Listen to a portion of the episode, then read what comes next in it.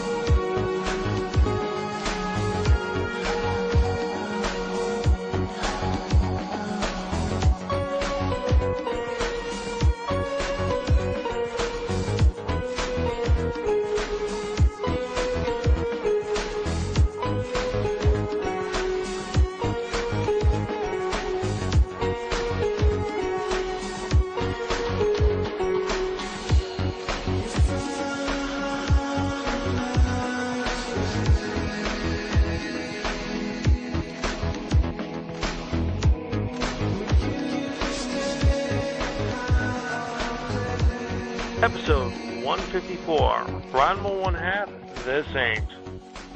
Hello, welcome to another episode of the Sparkin Manga Review. I'm your host Zan, saying aloha, konnichiwa, buongiorno, and what's up. For those of you joining us for the first time, welcome. Sparkin Society that provides information and views about connecting and enhancing narratives. We talk about manga, movies, other things. This is our manga review, obviously, so we talk about manga. You can check out any of our earlier episodes at www.sparkin.com. You can email us sparkin at gmail.com. Me, it's Zan at sparkin.com. We're on Facebook, Twitter, iTunes. We're also on a couple G, Google Plus, a couple other websites, and go to iTunes.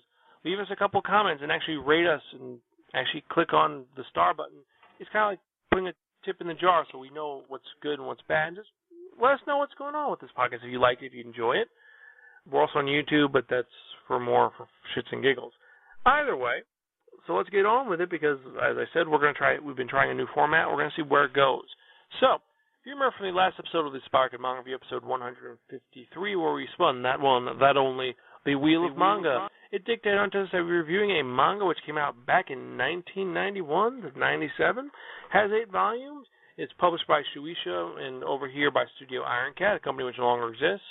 And it is a comedy, action, romance, gender bending series written by that one, that only, that Hiroshi Aro. And what am I talking about? I am talking about Futaba-kun Change. Yes, and the title is a pun.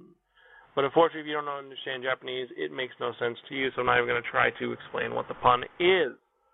So, pretty simple story. It's about uh, our main character, Futaba Shimura. He's the youngest in this family of four. His father is the press manager for the famous supermodel Oroki Kahora. You have his older sister Futana, and then you have his mother who may or may not exist. We are not sure. They're referenced, but they don't really exist. And he's got typical problems. He's in high school. He's he's in love with a girl named Misaki, who he's completely infatuated with. He's part of the wrestling club, and things are looking kind of up for him. But until one day when he's actually hanging out and with his friends, and his friends bring in a porno mag for him to look at. You know, I say, hey, dude, I brought this porno mag. It's really cool. You should check it out. It's awesome. It looks beautiful, amazing. And Futaba looks at it, and he starts getting a little bit aroused by it. And unlike what happens to most young men when they start looking at porn, where certain parts of their body start becoming harder and longer, instead, what happens is he starts getting really hot. Really hot. and He starts feeling really different. And he has this really weird feeling come over him. Closes his eyes, wakes up and looks, and he feels kind of light in between his legs. He feels kind of heavy on top of his chest. Turns out that he's just turned into a girl. He freaks out by this, obviously, and since he was in the bathroom when this happened, uh, what he was going to do, well, you can probably guess. He decides to run outside and he runs pantsless throughout the entire school, freaking out, giving everyone essentially a very, very interesting flash you know, just become the flashing girl who runs across school who no one knows with green hair, and everyone's like, "Who's that hot girl with green hair?" And they don't. No one knows. They just see a flashing girl. So he freaks out. He doesn't know what to do. Or she right now freaks out. Doesn't know what to do. She doesn't know know why this happened and is she going to turn back? She doesn't know, and eventually she calms down and turns back.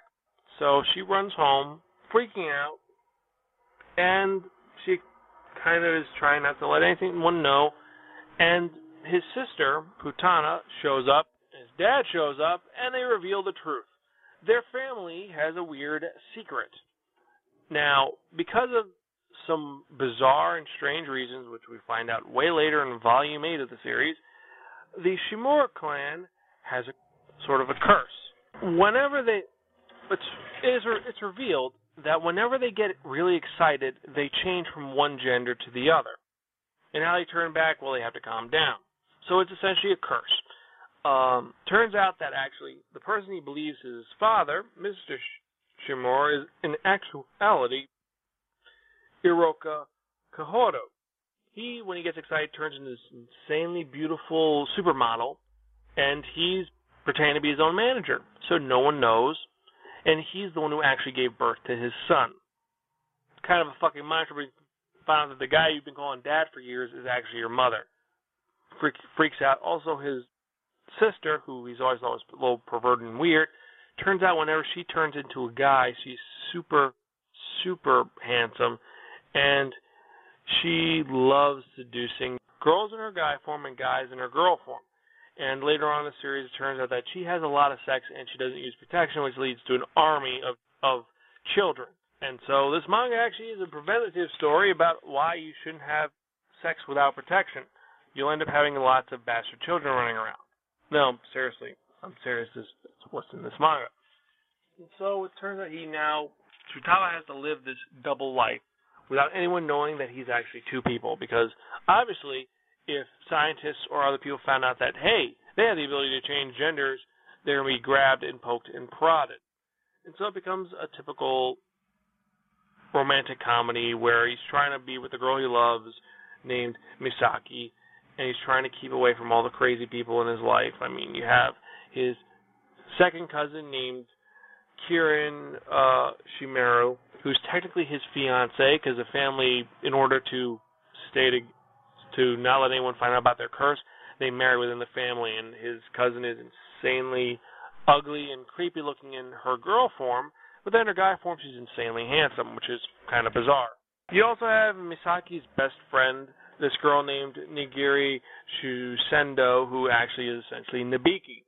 She's greedy, she's conniving, and she talks with an accent, and she's constantly pulling cons no matter what. Yeah, it's like, oh, this is the X-brand Nabiki.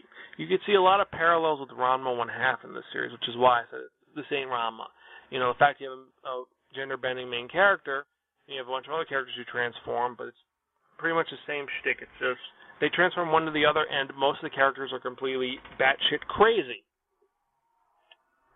I mean, you have all the different clubs who have a wrestling match who are vying for if they win this wrestling match, they end up becoming the one who's who Futaba joins their club. And you have things like you have the wrestlers who are for the botany club who create a monster. You have the acting club who they're just completely all gay and fabulous. And you have several other characters like you have Futaba's homeroom teacher who is gay. He's in love with Futaba. He's in love with all the boy students. But when a girl student walks up to him, he treats them like they're horrible monsters, like saying, "Get the fuck away from me! I don't want to deal with you. I just want to deal with the, boys in our class and their manliness, and have them sh- hug me and stroke me." Ugh. Yuck. The series is bizarre. I mean, you have you have a lot of standout characters. I mean, you have the principal Ron, who he's completely batshit crazy. He understands and he knows the whole deal with Futaba that she has the problem. He knows about Futana's problem. And he set up a bunch of hidden rooms within the school where they can transform with no problem and keep spare clothes. And he actually registers the the two of them into multiple classes so they don't have a, a problem of, oh, where's the boy Futaba? Oh, I don't know. The girl Futaba's right over there. No one will know the difference or be the wiser.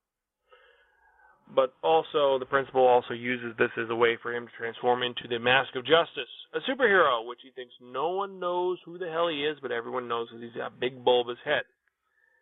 The only person who doesn't know is his daughter, Takeru, who becomes the villainous Queen X, who's an evil supervillain who wants to take over the school and then maybe the world. We don't know she's that dumb. She's like, imagine Kodachi from Ranma mixed with a mental patient. And I know you're like, wait, what? Well, mixed with a mental patient from Mean Girls. Then you have this girl. The art style is meh. Hiroshi Aro, he draws okay. It's very dated. The only really good thing is that he has his his own little avatar walking around, which is a alligator with sunglasses. That's pretty cool. He writes about how he, when he first went to America, he was astonished by the very big portions and how everything is very different. How he's a tall guy in Japan, but over here he's kind of medium sized. It's a pretty fascinating story. All of his little anecdotes he writes. The story itself is it steals from a lot of stuff, and there are a lot of cameos. I mean, several Street Fighters show up. Ryoko and Ayako show up and uh, it's just it's got a lot of homages to these series that you see in the background that they don't really reference, but it is it's like almost an homage rip-off series, so it's kind of different. It's a little unusual, but it's kind of enjoyable also. Art style was man, like I said. The story was okay. They're not really a lot of characters that you really can identify with. I mean, most of them are just like they're so off the wall. You're like wondering what the hell are they going to do next. I mean, but the interesting thing I do find is the fact that even though I said there's these crazy characters, you still have the fact that Futaba and Misaki are the heart of the story. It's about their relationship and how they fall in love and be together. And unlike with series like My Beloved One Half or Love Hina or any of these other series, their relationship is really real. They act like two kids. I mean, yes, there are some crazy things like the fact that Futaba changes gender or Misaki cooks insanely sweet things. They're so sweet, it's like mind numbing. She's the only one who could eat it, and anyone else who tries to eat. And she's the only person who can eat this sweet food. If anyone else tries, they almost have a heart attack. But the other thing is, when she joins the swimming club, she makes the water super sweet. So when she leaves, all the other swimmers can't swim because of the, all the sugar that leaks out of her body. So you do have these bizarre traits, but still, their relationship is very real, and it's done very tastefully. Not to give that as a plus for the series. So, after all these factors in considering, I have to give this manga a gift from your crazy Aunt Muriel. It's okay, but it's forgettable. It's a decent manga. It's interesting, and if you've never read Ranma One Half, you may find it original. But the fact is that Ranma was my first series, and I hate to compare it to it, but it's like a knockoff. It's it's it's okay. You may be kind of shocked by the gender bending qualities, but it is still a pretty cool manga to check out and you know read it once. I mean, I think you can. You can't get a hold of it anymore because Studio Iron Cat no longer exists. But you might be able to find it floating around on the internet somewhere, maybe on Amazon. Or overall, Futaba Change has a lot of nice ideas to it, but it's too much of essentially a homage series to be really original it's just I mean it's rare to see a gender bending series that's not homosexual yaoi or yuri and that's original and fun. I mean Ranma was one of the first. I think it was it's the benchmark to it, and this it's, it's okay, but you know, and they do have some rich ideas, but overall it's just a knockoff in my opinion. I mean, if you think differently, just let me know. And remember, you can you can't find it now because Studio Iron Cat no longer exists. But if you look on Amazon or any of those sites where you may find manga online for free, you can probably find it and give it a read. Tell me what you think if you disagree or agree, you know? Remember, you can check out our other episodes at www.sparker.com. You can email me at zansparker.com. I'm on Facebook, Twitter. All this information is in the show notes. And remember, leave a comment on iTunes and actually rate us. Give us some nice ratings. Some five stars would help a lot. But let us know. So, with that in mind, I guess that part you're going for. What are we talking about? We're talking about that one, that only, the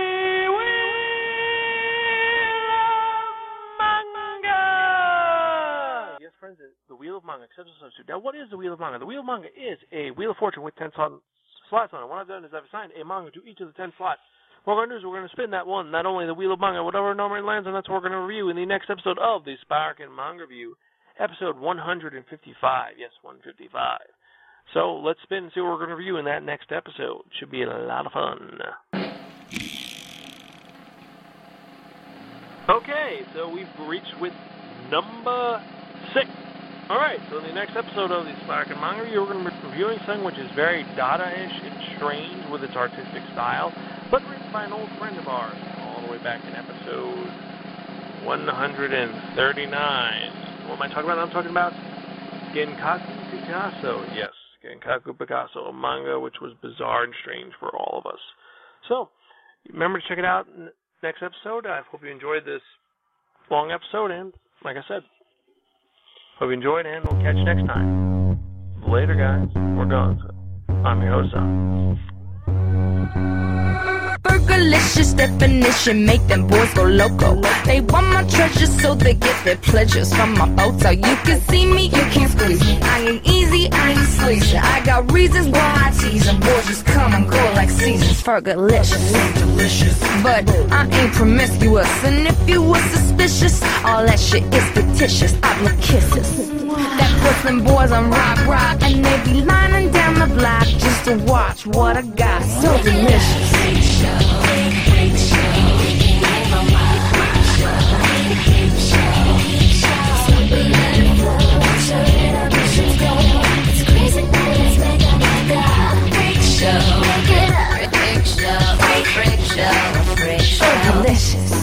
Hold, hold, hold up. Check it out.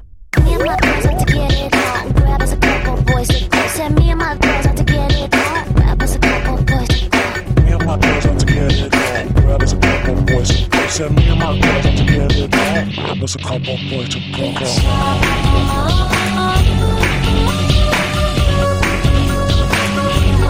Hit it, Fergie. All the time I turn around, brothers gather around, always looking at me up and down, looking at me. I just wanna say it now, I ain't trying to round up drama, little mama, I don't wanna take it man. And I know I'm coming off just a little bit conceited, and I keep on repeating how the boys wanna eat it, but I'm trying to tell that I can't be treated like clientele, cause they say she delicious. But I ain't promiscuous, and if you were suspicious, all that shit is fictitious. I blow kisses. That puts them boys on rock, rock, and they be lining down the block just to watch what I got.